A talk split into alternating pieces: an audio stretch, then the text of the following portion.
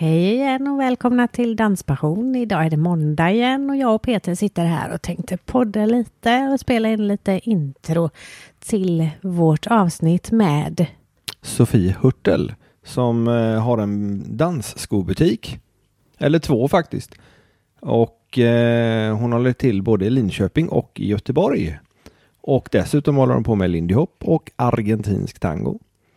Det får ni snart höra mer om. Ja. Men först, ni har väl inte missat att Ann Wilson faktiskt har en dagskurs i tiodans i Växjö. Alldeles snart, redan den 29 september. Så Dansklubben Swing Växjö är det som har anordnat den. det stämmer bra det och vi har lagt upp eventet på vår Facebook-sida. Så gå gärna in där och kolla och det finns fortfarande platser kvar så passa på att anmäla er. Det har vi gjort. Hoppas vi syns där. Japp, vi kommer vara där. Och eh, vi har även varit i och tävlat och träffat folk från Växjö.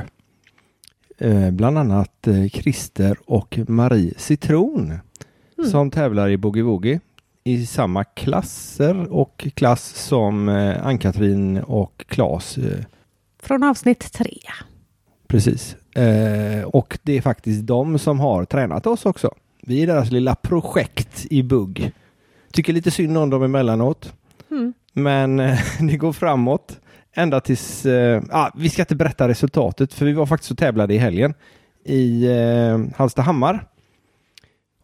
Och eh, ja, det gick väl sådär kan man väl säga.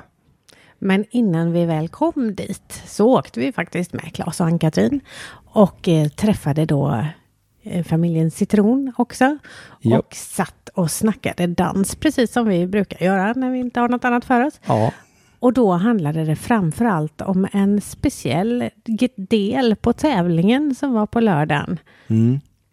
Det var eh, en eh, specialtävling som inte eh, gav några kvalificeringspoäng men det var de sex bästa Boogie Woogie seniorparen som tävlade då i, på samma villkor i Sverige som man gör internationellt eftersom det är lite annat regelverk när man tävlar i Sverige mot att man tävlar internationellt.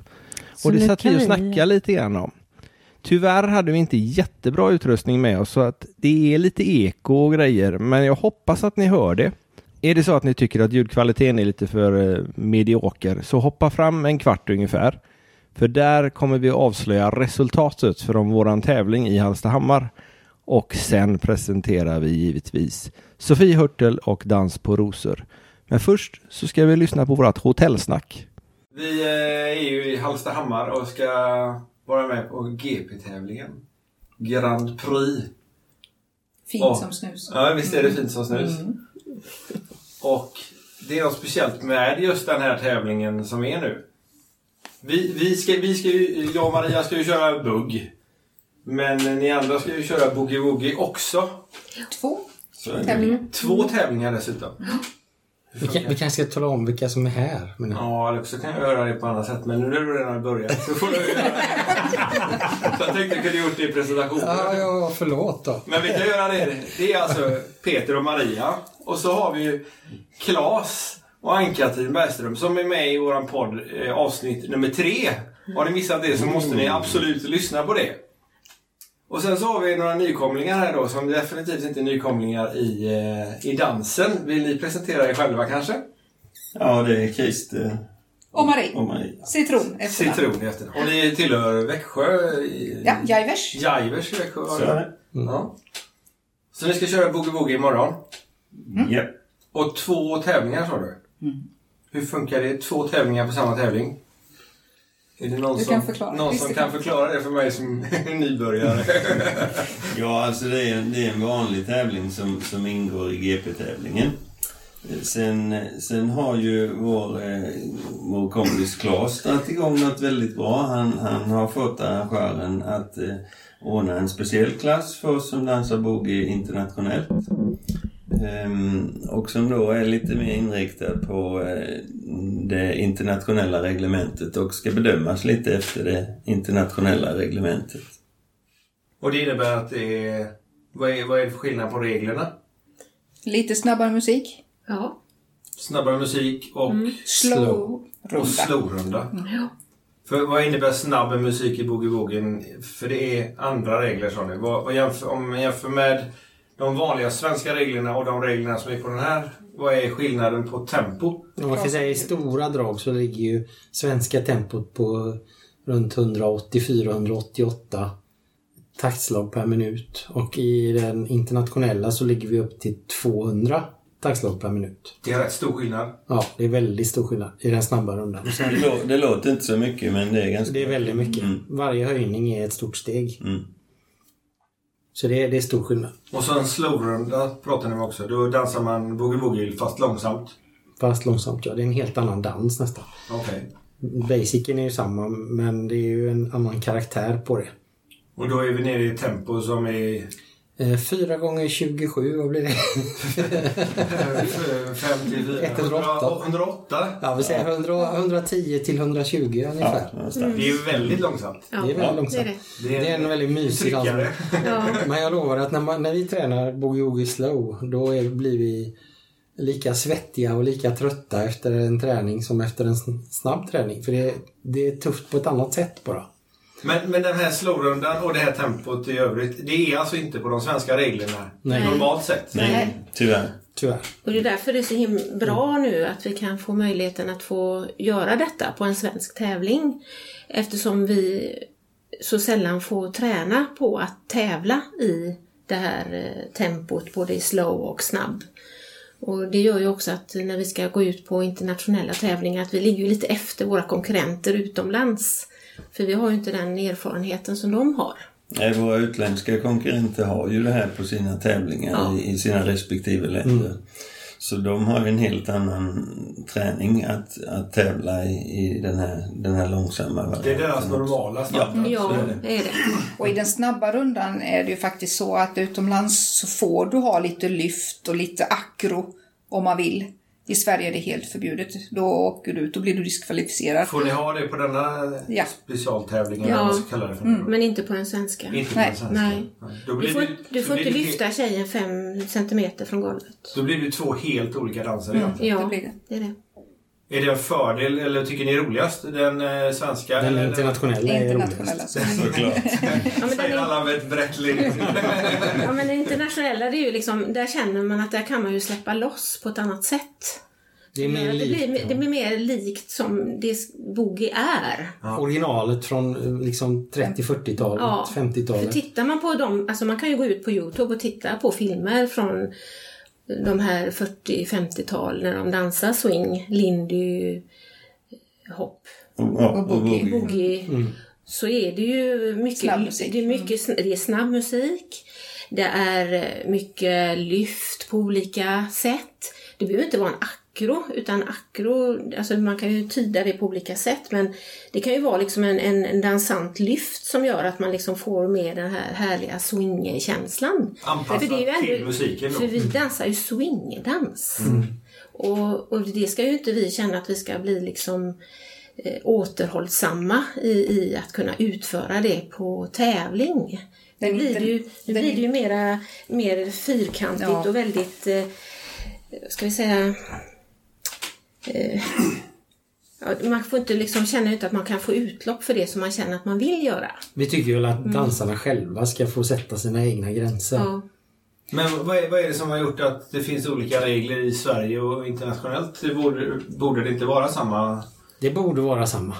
eftersom det... Jag kan nog, jag kan nog abrupt säga att eh, i Sverige, Sverige ligger man efter när det gäller seniorklass. Ja, det kanske man ska tillägga också då. Att ni tillhör seniorklass, alltså 35 plus, eller vad kallas det? Ja, i Sverige är det 35 och utomlands så är det 35 slash 40.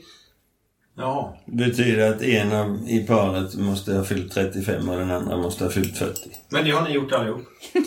För länge sedan. Det är plus moms. Ja. Jag önskar väl att det var nyss. Men det är också härligt att vi ändå oavsett hur gamla vi är, att vi kan hålla på och dansa. Det är För det är ju fantastiskt faktiskt det är, det är ju väldigt roligt att vi kan hålla på med det som vi verkligen älskar att göra. Men borde det inte vara enklare att dansa i det långsamma tempot? Ja. Eller liksom 180 plus. Jo men vad, har man sagt att enkelt är roligare? Nej, nej, nej.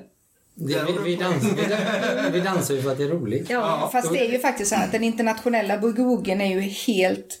Eh, den är mycket mer showig än vad den svenska boogie-woogien är. Den svenska boogie-woogien som Ann-Katrin sa, den är väldigt fyrkantig. De tittar väldigt mycket på tekniken. Fotirsättningarna måste vara rätt. Du måste ha, alltså allting måste vara så jäkla bra. Eller så. Utomlands är det en show. Det, folk går dit och tittar för att det är kul att se på. Och det är det viktigaste. Du måste kunna sälja din dans.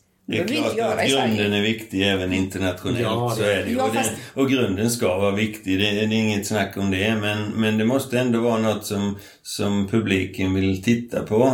Eh, annars så tror jag att dansen kommer att dö ut. Det måste vara Ja, roligt precis. att gå och vi titta på det här. Vi dansar ju, inte, vi dansar ju även för Vi publiken. dansar ju inte för domarna Nej, vi dansar nej. för publiken. Ja, Mm. man vill förmedla dansglädje och visa att det liksom har ingen betydelse hur gammal man är. Det spelar ingen roll om du är liksom åtta år eller om du är liksom 65 eller 70. Liksom det är roligt för alla och alla ska ha möjligheten. Mm. Och den Ja, som vill göra en akro gör en akro. Ja, Det ska inte vara förbjudet eller... Nej, Nej. Det, det är jag som sätter min gräns, inte någon annan. Och det ska inte vara ett måste heller. Nej. Nej, Absolut inte. Utan det ska vara frivilligt. Men man ska inte behöva bli liksom diskvalificerad bara för att man gör en, ett lyft. För att man tycker att ja, men det här passar det att göra det här härliga, goa lyftkänslan som vi har Mm. till musiken. För våran del så är det faktiskt att vi kommer inte lägga in någon akro Nej, i våran eh, runda imorgon ändå. ändå. För vi, Eftersom vi, det är svenska domare även Nej, de... nej, men det har, nej, det har det med har oss det personligen har. Okej. Så Vi, vi det. har inte hunnit träna ihop har oss tillräckligt länge. inte heller någon, Nej. någon Nej, vi har akro. ju- nej, nej. Något lyft kan komma. Ja. Men Ja, skulle Man vi göra gör det så, så, så vet vi att vi blir i alla fall inte diskade för det. Nej. Men det är Men är det som inte är så... det jättesvårt att dansa för dans och är det en typ av regler på ett ställe och Jo. en annan på ett annat ställe? Jo. Jo. det blir ju liksom det musiken säger. Då kan Ja. det hända att man tänker internationella Ja. regler och så bara kommer det. Yes. Ja, stämmer. Det händer. Det är en konflikt. Ja, det måste Ja, och jag tycker det är väldigt synd att det är så. För att det är ju ändå, dans är ju ändå något som vi ska förmedla med glädje. Det är, liksom, det är ju det som är liksom den stora grejen, tycker jag. Och sen tycker inte jag man ska vara bunden till att bara tävla i Sverige eller bara tävla utomlands. Ja, just det. För annars så blir det ju så att om man bara ska tävla utomlands så måste man, alltså ska man fokusera på de internationella tävlingarna och verkligen bli riktigt duktig där, då kan du inte tävla i Sverige och plocka bort hälften av det som, som du ska göra Kan, internationellt. kan du, men det är Ja, mycket fast svårare. det är ju mycket Ja. svårare. Det blir ju Så- som två olika danser. Ja, det Ja, blir för det blir det. För det det är det. grym skillnad i tempot med Ja, dansen. Det, det ja. märker man ju själv när, man dans, när, vi, när vi nu har tränat eh, inför buggen att det blir väldigt skillnad om man kör i bara mellan 150 och 165. Det är ju helt, det är ju helt annan sug eller annan musik. Och, Det, och det blir ju samma steg där då mellan ja, 180 det har ju ni sett när vi tränar också, när vi går från bara eh, 190 till, till 200. Ja, Så ser ni vilken skillnad det blir. ja. Det är ju en helt annan energi. Ja, det är spännande det där med, med varför det är olika. För det räcker att man åker till Norge eller Danmark så är det internationella regler. Ja. Ja. det är det. Är bara Sverige som Nej, har jag, jag känner inte till något annat land som har... egna regler. Nej, så, de, de flesta kör eh, internationella regler idag.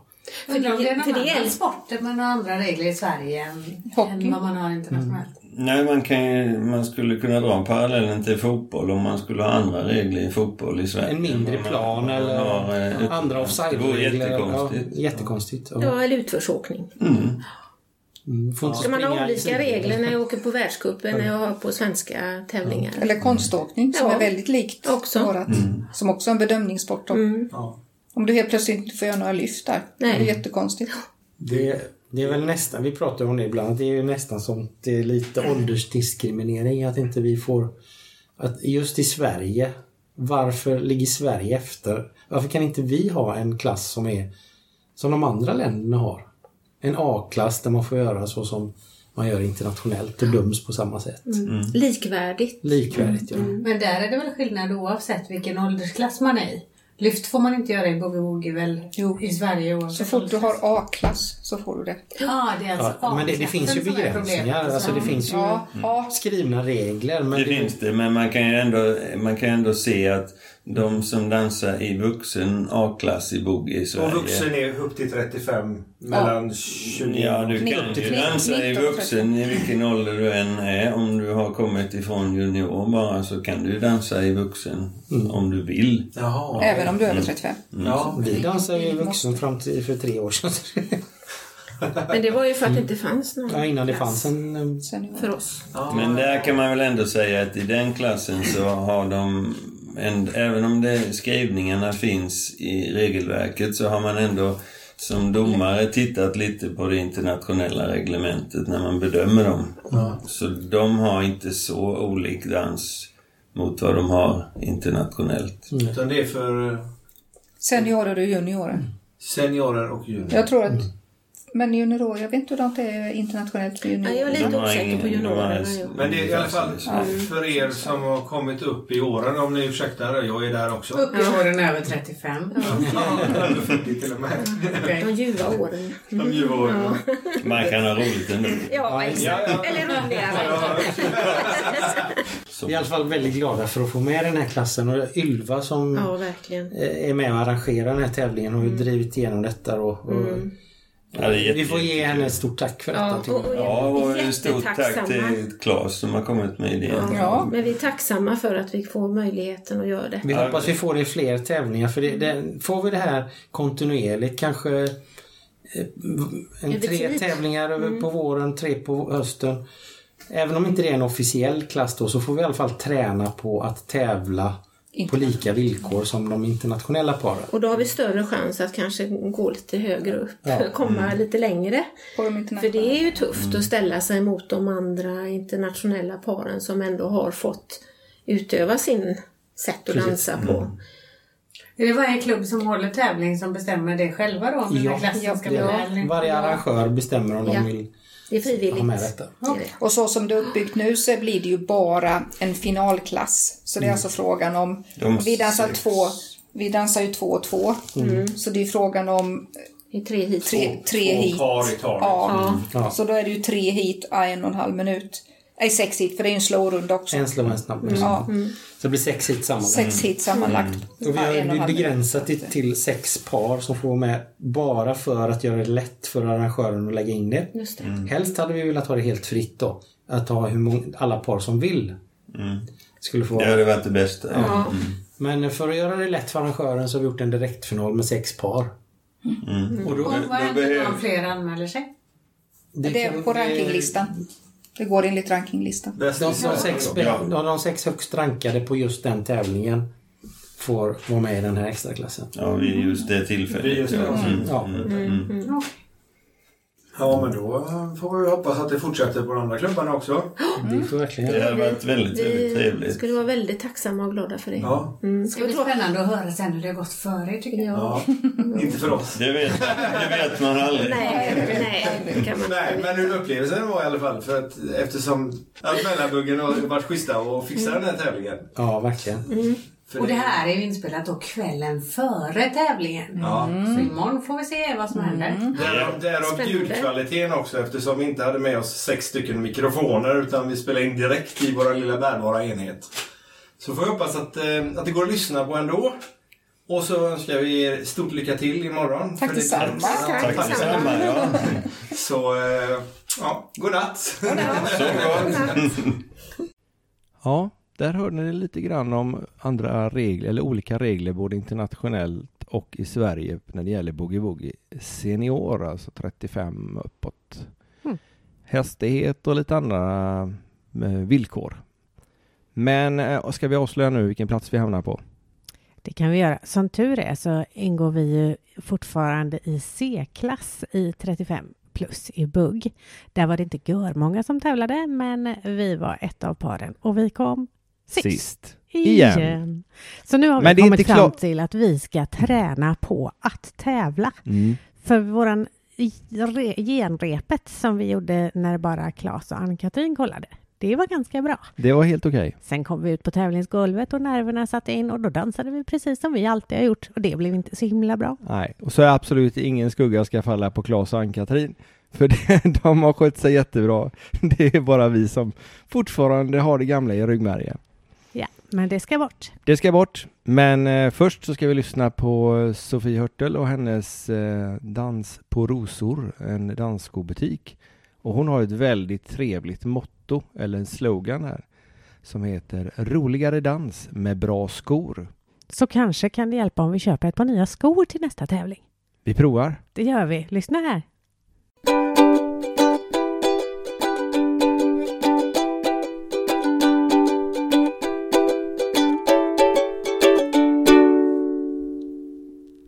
Hejsan alla glada och välkomna till dagens avsnitt av Danspassion. Idag har vi en eh, dansant gäst som dessutom håller på med dansskor. Sofie från dansskobutiken En dans på rosor. Jag tänker inte ens försöka uttala ditt efternamn, det får du göra själv. Ja, ja. Sofie Hurtel kan man säga om man är svensk. Du är hjärtligt välkommen hit. Tack så mycket. Du håller, har en dansskobutik i Göteborg.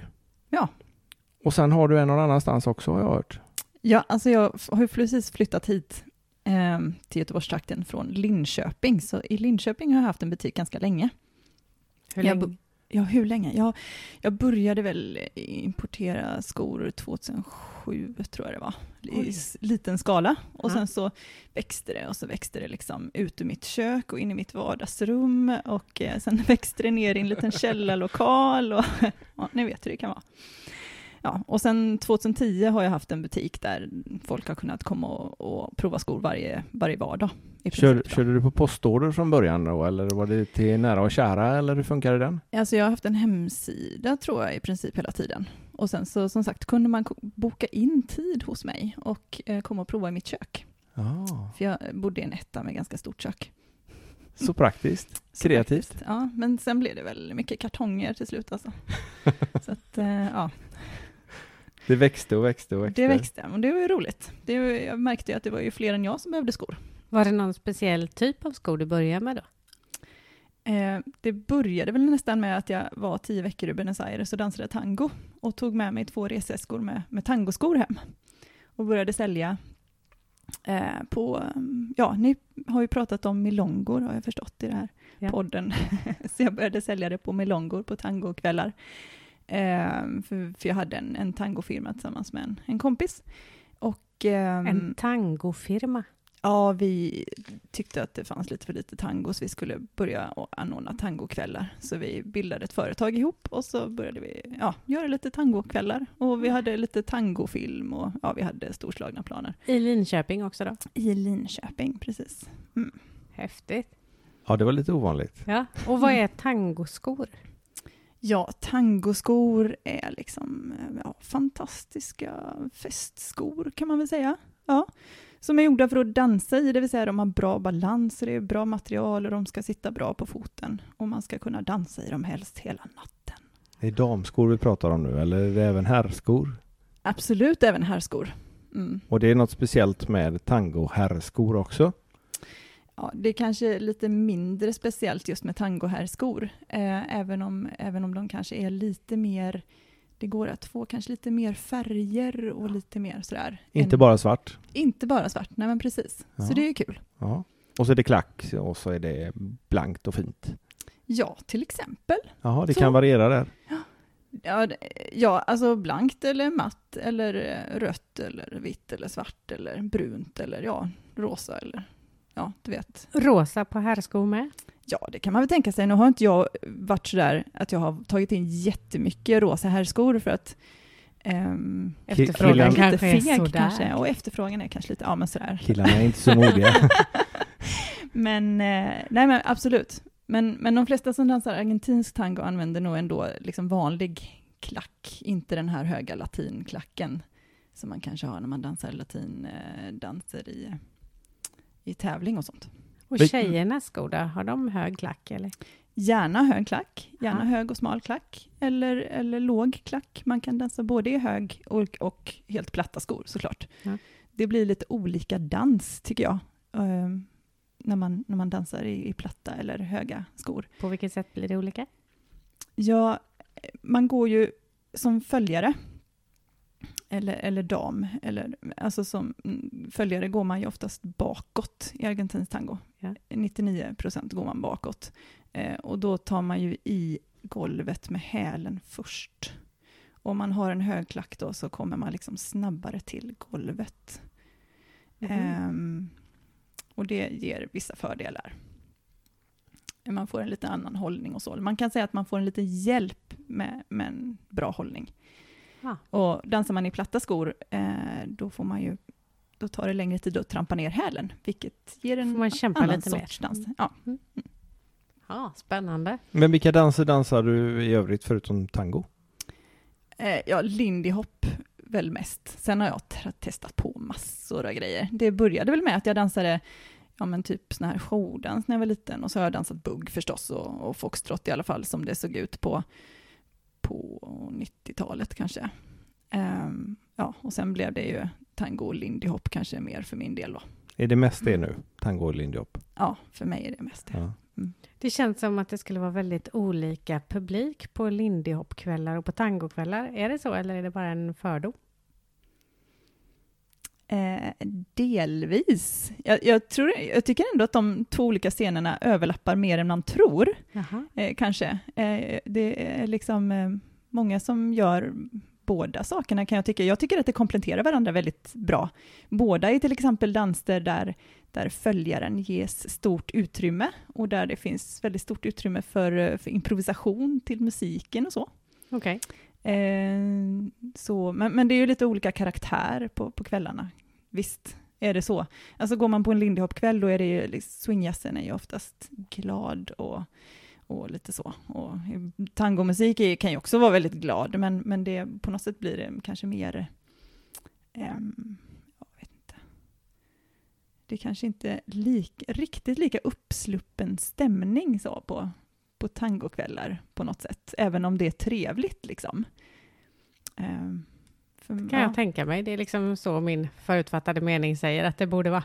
Vi har ju bara varit på en Lindy Hop-tillställning själva.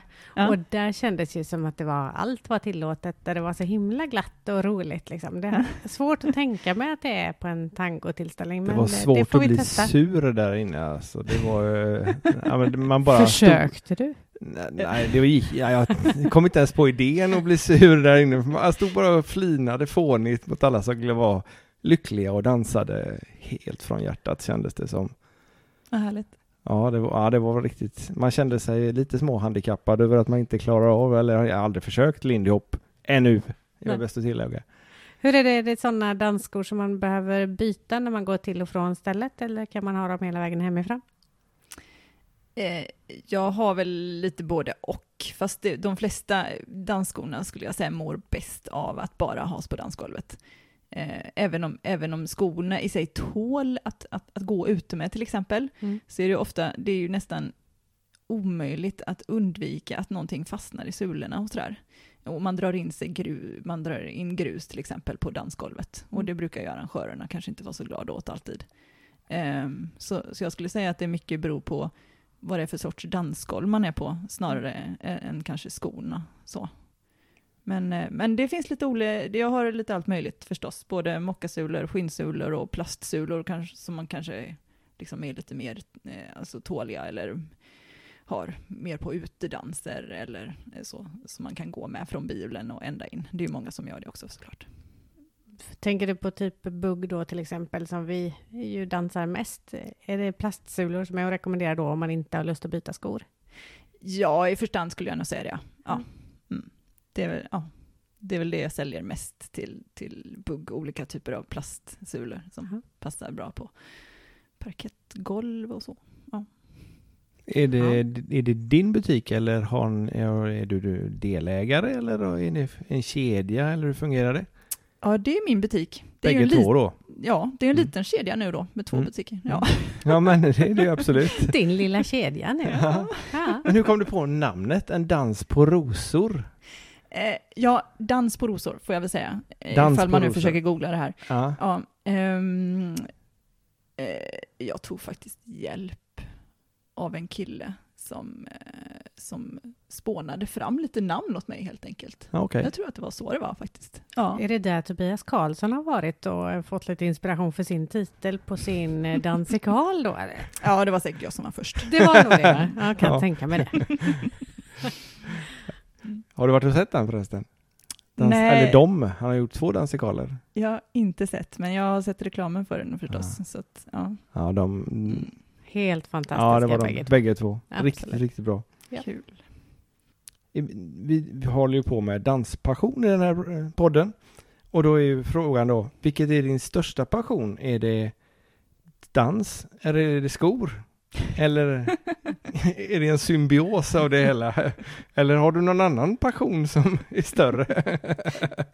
Det är klart att dans är den stora passionen.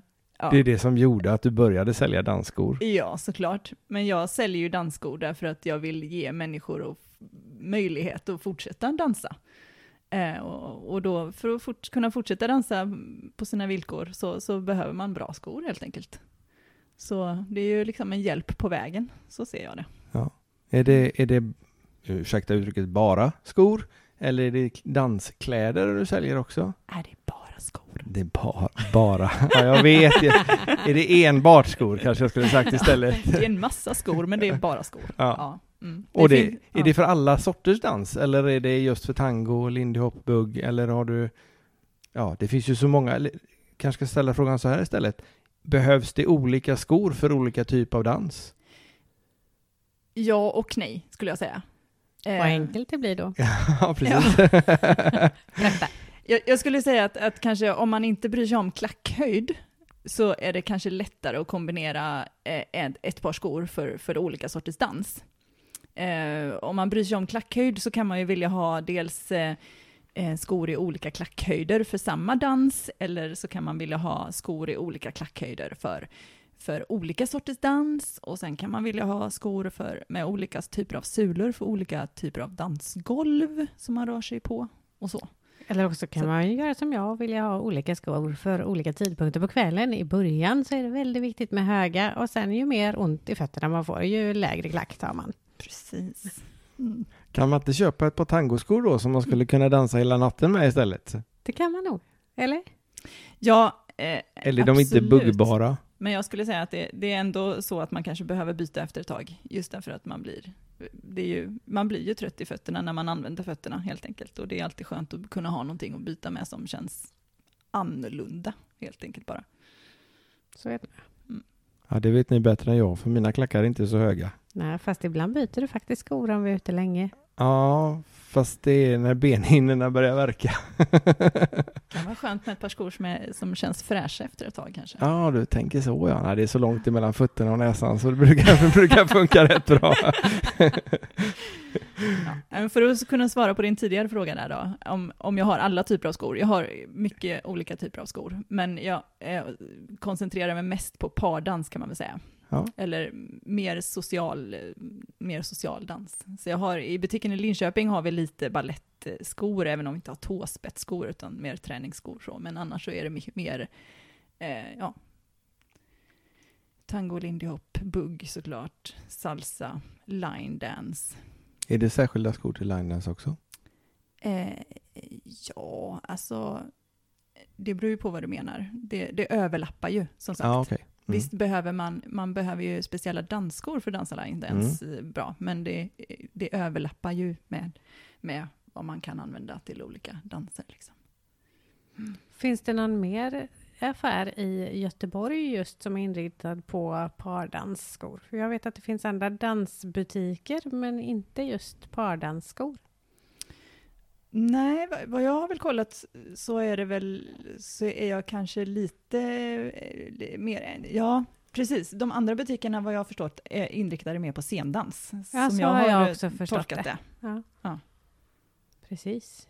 Var, var bor du, höll jag på att säga. Var bor butiken? Var ligger butiken någonstans? Butiken ligger på Plan- Plantagegatan 6, det är bakom Hagabion. Ja. Där hyr jag in mig i en lokal eh, tillsammans med Neo Möbeldesign. Så om man letar möbler så kan man hitta dansskor samtidigt? Precis, det är unika möbler och eh, ja, inte kanske exakt så unika dansskor, men ja. Är det fortfarande så att man behöver boka tid eller har du vanliga affärsöppettider? Jag har eh, vanliga affärsöppettider. Jag har ju liksom eh, smugit igång lite nu under sommaren, men det jag kommer att ha, när den här podden eh, kommer att sändas, tror jag att jag kommer att ha öppet eh, alla vardagar i veckan. Det kommer ju säkert att behövas efter den här podden, tror ni inte? säkerligen, säkerligen. Har du även eh, försäljning på Facebook eh, eller på hemsida eh, nu också? Eh, Och i så fall ifrån butiken, eller hur funkar det? Eh, det finns en webbshop såklart, Ja. dansparrosor.se.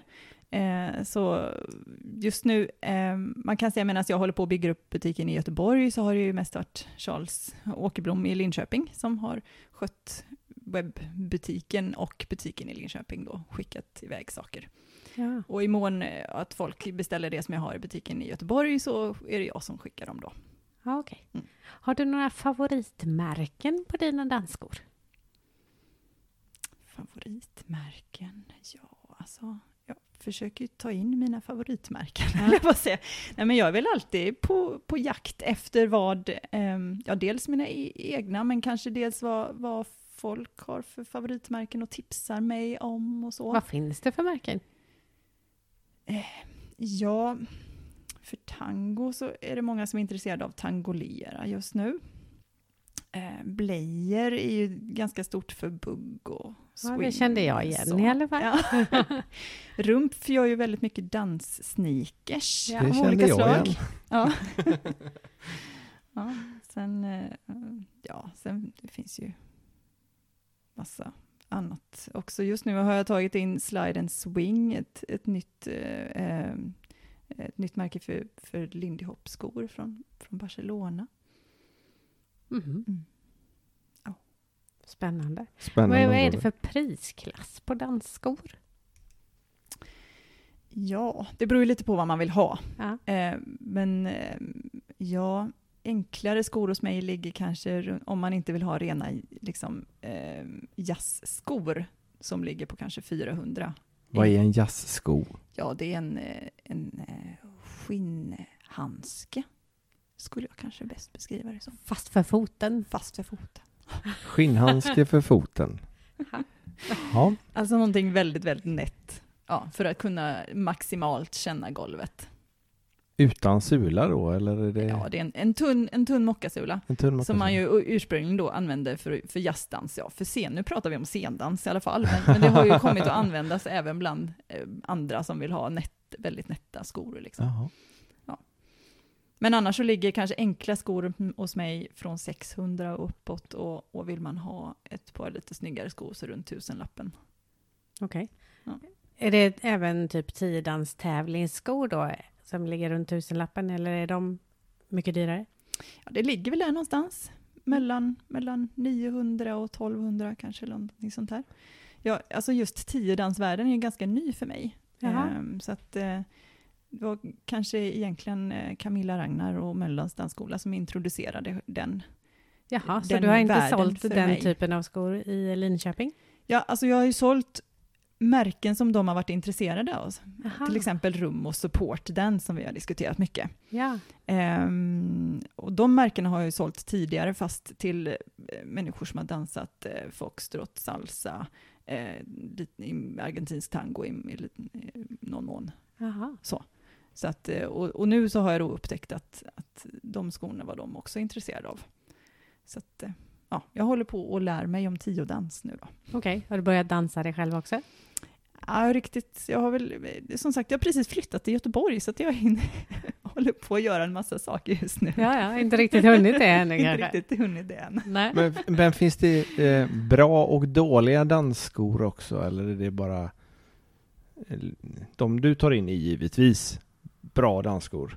Men på marknaden överlag, finns det eh, sämre kvalitet på skorna också? Eller är det alla dansskor håller ungefär samma kvalitet eller är det bra och uppåt?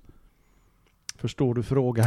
Ja, jag förstår frågan. Fel. Jag, jag försöker ju ta in dansskor av bra kvalitet från olika genrer. Sen beror det ju lite på vad man, vad man vill ha då. Liksom. Mm. Men jag skulle säga att jag, jag försöker ta in skor som är av bra kvalitet med bra material så att man ska eh, nu, nu vill man ju ha lite olika saker som sagt, men, men bra kvalitet är ju till exempel en skinnsko som formar sig efter, efter din fot så att du kan eh, dansa. Om man provar ett par klackskor till exempel hos din sko eller någon annan vanlig skobutik så tycker jag att de ofta är hårda och klackarna sitter på fel ställen och sådär. Men provar man en danssko så vill man att den ska sitta precis på foten och materialet ska följa foten istället för tvärtom. Och eh, klacken ska sitta på rätt ställe så att man eh, kan hålla balansen när man dansar. Eh, man måste ju träna balans själv också naturligtvis, men skorna ska ju hjälpa till snarare än skälpa. Det ska ju vara ett hjälpmedel till att dansa bra, tänker jag. Jag har aldrig tänkt på att det ens kan skilja med klackens placering. Nu Jag har känt att det kan skilja med klackens placering. Ja. Som sagt var, dina klackar är lite högre än vad mina är. Så. att- Ja, Men- klackens placering kanske inte är så stor skillnad på herrskorna kanske. Nej, jag tror inte det. Det är en rätt stor riktigt- klack dessutom. Dansar din man också? Ja, han dansar argentinsk tango. Det var där, ja. Det var där så vi träffades naturligtvis. Ja. Naturligtvis. Jag, jag gör inte så mycket annat, höll jag att säga. Jo, det gör jag naturligtvis. Men Är det stort i Göteborgsområdet, argentinsk tango, eller, ja, det är ganska stort. Fast eller alltså, är det mest i Linköping? Eller? nja, Linköping är väl mindre än, än Göteborg skulle jag säga. Men argentinsk tango i Sverige känns ju fortfarande som en lite underground-rörelse tycker jag ändå. Stockholm är ju lite större förstås, men, men annars så, så är det ju lite sådär att man måste veta var man ska gå någonstans. Och, Det känns som det är Så. det många pratar om för tillfället, eller är det Argen- bara det ja, vi nej, har råkat ja, på? Nej, det stämmer ja, det. roligt. Ja. Jo, men även eh, Tobias och Helena pratade om det i förra avsnittet. Ja, de blandar in det i, ja, det som eh, tidigare gått. Eh, de blandade in argentinsk tango i sin föreställning och det hade de Mm. inte provat på tidigare. Kul. Och Camilla pratade vi med och hon skulle ju, hon ville ju prova argentinsk tango sa hon. Mm. Ja, det har de ju gjort. Och faktiskt tror jag att Tony också skulle iväg på det. Tony Irving skulle iväg på någon argentinsk tango, bla bla bla, vad det nu var för något. Var. Utbildning eller om det var någon, det är det Ja. vi ska testa framöver alltså. ja det kanske är så. Eller det vi ska rekommendera våra poddlyssnare att prova på. Ja, just det. Hur länge håller ett par dansskor? Är det antal timmar man räknar eller hur ofta ska man byta dem? Du sa att man kanske skulle byta under kvällen också, mest för att fötterna ska få en, annat, eh, en annan form eller en annan, annan rörelse, inte annan form kanske. Men om du ska, då behöver man ju två par förmodligen, eller fler kanske. Men hur ofta, eller hur länge håller de? Ja, alltså, svår fråga. Hur ofta dansar du? Mm. Är det timmar på golvet man räknar då eller är det? Jag tycker det är en ganska svår fråga. Ett, Ja. Alltså, om man har annat att byta med så ett par år kanske? Ja. Beroende på. Det är svårt att säga.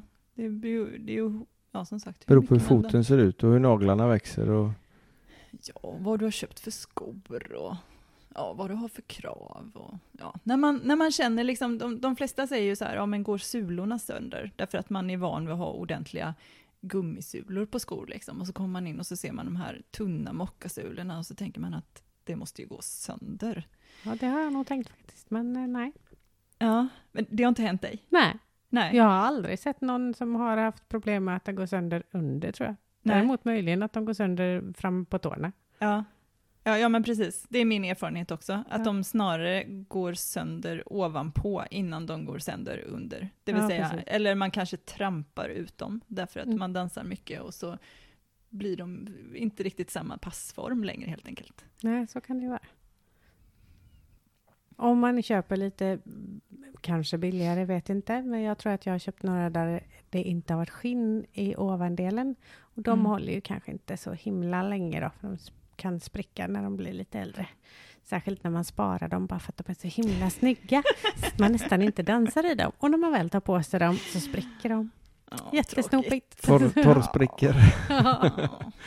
Men gör man så med, eh, med dansskor att eh, inom, inom skridskovärlden så köper man gärna för små och så blöter man ner dem ordentligt och så tar man på sig dem och så får de torka på fötterna så att de passar perfekt. Det är väl förmodligen en jätteplåga under tiden man håller på att låta dem torka där.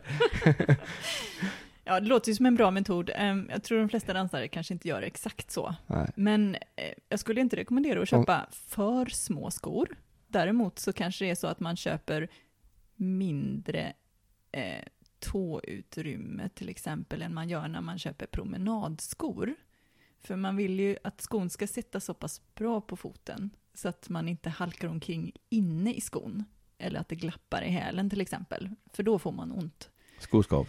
Då får man skoskav. Ja. Eller så vet man inte riktigt vad, vad skon tar vägen när man, när man dansar. Man vill ju liksom att skon ska sitta på foten. Mm. Så, att, så av den anledningen så, så kommer man kanske att tänka att man köper mindre skor än normalt. Men även om man kanske inte vill köpa, man får inte köpa för korta skor till exempel, för det kommer ju aldrig, de Nej. blir ju inte längre när man dansar i dem. De, kan bli, de blir ju oftast bredare. Att, Ja. Som sagt, även om man inte blöter ner hela skon så kan man ju till exempel ta tricket i att man eh, fuktar dem lite med en, en blomspruta. Men, till exempel. Det är ju samma, samma sak som händer när man dansar i dem på dansgolvet. Ja. Man blir varm och svettig om fötterna och då vidgar sig lädret runt foten. Just. Hur många skor har du hemma som är dina skor? Som jag dansar i. Ja, precis. Ja. Jag vet ju att min fru har ju en rejäl samling. Men... eh, Jag förstår inte vad du menar. Nej, nu är du avslöjad på nätet. ja, du är inte ensam om det. Vi har flera vänner som har, eller väninnor ska vi säga då, som har gott om skor. Som Det de, har vi. Jag har faktiskt några väninnor som till och med gömmer sina skor i skåpen på jobbet för att inte deras män ska se dem. Oj. Då är det inte dansskor i och för sig. Nej, men det är skor. Ja. och det är inte bara dansskor du har heller. Ja. Åter till frågan nu. Det är roligt med skor. Eh, Man kan alltid ha flera. Eh, Jag har väl kanske ett tiotal hemma. eh, Så. Men det, Det var inte värre än så. nej, det var inte värre än så. Nej. Hon säljer de begagnade sen och så byter hon ut till nya snygga. Ja, jag vet inte. Det är väl kanske så att de begagnade går i. Sen måste du väl prova dem också kan jag tänka mig. För det är ju lättare att sälja något som man faktiskt har testat själv så man vet hur de funkar. Absolut. Jo, men alltså, det finns ju vissa skor som kommer in som man dreglar lite extra över. Visst är det så? Ja, det kan jag tänka mig. Våran standardfråga här i våran podd är ju vad är danspassion för dig? Och vi sa ju lite grann att du var passionerad utav både dans och, eh, och skor. Men just danspassion, hur skulle du definiera det? Bred fråga. Ja, Ja, du får eh, svara precis hur du vill Ja. och hur lång tid du vill. Jag tänker att dans är ett, en, en möjlighet för, för mig att uttrycka mig själv. Eh, jag har ju aldrig tävlat i dans, utan dans för mig har ju alltid handlat om att uttrycka eh, mig själv eller musiken som jag upplever, eller eh, stämningen, eller ja, alltid uttrycka kulturen eller ja, alltså det som man känner själv eller tillsammans med en partner när man dansar. Och jag tänker att det är kanske är det som det handlar om på något sätt. Att, att vara... Ja, det är ett sätt att uttrycka mig helt enkelt. Mm. Eh, tillsamm- ja, I pardans blir det ju väldigt tydligt att det är tillsammans med andra. Tillsammans med den partnern man för tillfället dansar med. Eh, tillsammans med alla de andra paren på dansgolvet. Eh, det blir ju också en, en, en social grej. Alltså man uttrycker sig tillsammans när man sitter och fikar med, med eh, dem vid bordet eller så. Så det är inte bara Ja. dansen i sig utan det är även det sociala umgänget runt omkring som du vill ha med i, Ja, i det, passion. för mig blir det ju det i alla Ja, fall. Det blir ganska ja. tydligt att när, om, om jag... eh, Ja, om jag undervisar i dans så vill jag, eh, så mi- mitt mål med att undervisa det är att, att ja, men dels att man ska kunna uttrycka sig själv och kunna utvecklas och, och känna att man wow liksom. Och dels att, eh, att man kan klara av eller känna att man är liksom mogen för eller vad nu kan krävas att, att gå ut och dansa Mm. och, och träffa flera liksom, och mötas genom dansen. Eh, Så, så det har alltid varit mitt mål för, för ja, jag, jag har också undervisat där brudpar och sånt och där kanske inte blir riktigt samma mål, men, men i princip när jag undervisar så är ju målet att man ska kunna ta sig ut på ett socialt dansgolv så snart som möjligt. Men du har hållit kurser, är det bara för brudpar eller har du hållit eh, vanliga allmänna kurser också? Jag har hållit vanliga allmänna Ja, kurser ja. i lindy hop och argentinsk tango då. I Lindy I. Linköping. Ja. Spännande. Då har vi en instruktör nära som vi kan... Eh, Det är perfekt. ja, Och du ser ju, vårt Härligt. dansgolv här hemma Ja. är ju redan klart. Det är bara att köra. Det är ju härligt. Ja. Fantastiskt. det är ju Ja. perfekt. Men hur, brukar du, hur brukar du göra för att få med dina elever ut på sociala dansgolvet? Ja, ehm, en, en stor sak som jag tycker att man, eh, det, det liksom att man knäcker koden på något sätt, det är ju att man får känna flow, eller, flödet i dansen på Mm, något sätt. mm. Ehm, ehm, ja, om, man, om man dansar en dans där det finns ett flöde på dansgolvet så, så blir det ju alltid på något sätt naturligt att man, att man följer med det flödet och att man, att man känner att man är med i det flödet. Um, lindy hop där det inte finns någon eh, speciell dansriktning eh, så runt dansgolvet så blir det ju liksom ett flöde mer i, i paret men att man känner att man är eh, Ja, att man får det. Jag, jag minns när jag började dansa argentinsk tango och då hade jag ju liksom annan dans med i bagaget. Så jag visste ju att det här var ju en sak som jag skulle klara av. Liksom. Um, det, det var bara en fråga om att jag skulle komma upp över den här pucken. Och jag minns liksom det här att när jag började köra, känna det här flödet. Det var liksom inte bara liksom gå eh, tillsammans stappligt, utan man ändå fick någon slags flöde med musiken. Och jag tänker mig att det, det på något sätt är viktigt att känna som, som nybörjare, att man kommer in i någon slags flöde. Liksom. Men, men ser du till att eleverna får det flödet innan du drar med dem ut på något dansställe eller försöker du dra ut dem så att de lär känna det där flödet när de väl har kommit ut på egna ben? Jag tänker att man kan känna, få känna det så snart som möjligt, Mm. för att känna att, att man dansar liksom, överhuvudtaget. I argentinsk tango så kan man ju tän- tänka sig att eh, Ja, det är ganska enkelt för att om man bara går i takt till argentinsk tango så, så dansar man tango. Det är en väldigt enkel tango, men, men eh, att, att dansa till musiken är ju liksom ändå det, det ultimata på något sätt. Så att bara, om man, bara att, att gå i takt är ju liksom en väldigt, väldigt bra början. Finns det dansställen eh, som man kan gå ut och bara kolla eller liksom gå dit och bara prova? Ehm, för tango? Ja. Argentinsk Eh, just då, tänker jag, för det är ju det som... Ja, eh, ja det är klart det finns. Eh, men, men det är kanske inte riktigt som bugg där man köper en biljett och går in och eh, lyssnar på ett dansband. Det är kanske Nej. inte riktigt så publikt, tänker jag. Men, men, eh, men i, i, i Göteborg, nu är jag lite ny här i Göteborg då, men eh, World Dance Company till exempel har ju både kurser och kvällar. Och eh, nu ska vi se, Maldito Tango tror jag att tangoföreningen heter. De har ju också olika, och det finns flera olika aktörer Jaha. som man kan ja, Gud vad upp då. spännande. Det är också en helt ny värld Mm. för oss. Och Lindy Hop går jag gärna och tittar på igen eller prova på någonstans också. Finns det också i Göteborg? Det finns absolut i Göteborg. West Coast Jitterbugs som jag var Mm. och besökte i eh, måndags kväll faktiskt. De har måndagsdanser. Ehm, på Forum, Dr. Fris torg, är deras, de har en klubblokal där. Mhm. Något så unikt som en klubblokal. Det är coolt. Det är häftigt. Ja. Då vet man vart man ska ta vägen. Mm. Hur är det, säljer du dansskor på andra ställen också? Åker runt eller? Jag åker runt eh, till, en, till en viss del.